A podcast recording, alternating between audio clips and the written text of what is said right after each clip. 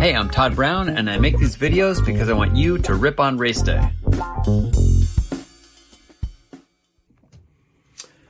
Okay, are you a belief stacker? So, um, for years now, my pre race meal before an epic distance has been a can of sardines. I am particularly partial to the King Oscars Mediterranean style, and I like to have them about two hours before the race. They're loaded with protein, salt, and fat, and really, what could be better?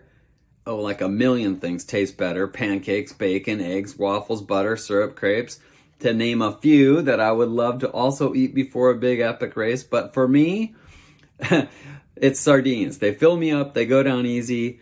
And today I chase them down with chocolate crepes that I get at Costco. And I'm sure you can get on board with the chocolate crepes. But how about the sardines? Is it too lowbrow for you? Too fishy smelly? Too gross? I hope so because I've given y'all so many of my secret secrets. Now, you might be thinking there's no way he does that on purpose, and you'd be wrong. Um, superstitions die for a reason, they work, and I've had tremendous results with the sardines. So, belief in competition is everything. Would things have gone as well today without the sardines? Probably. Let's be honest. Bacon and eggs would have been great. Bacon and pancakes, or bacon and pancakes and eggs would have been great. But that is not the point. The point is belief stacking works.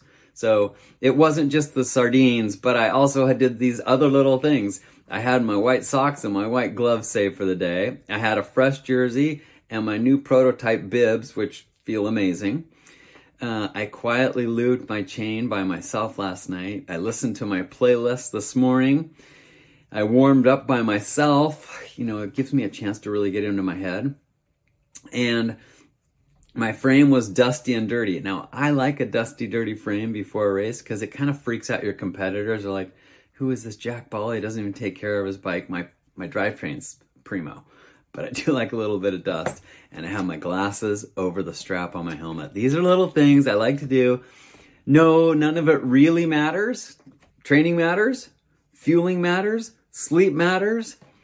Belief stacking is the final polishing, and it can often be the difference between having a great day versus a good day, just because our confidence when we belief stack goes to that next level. Hey everybody, these podcasts and vlogs are new for Pedal Industries, so if you're enjoying them, please like and subscribe and share with your friends. Thanks so much. Keep challenging yourself.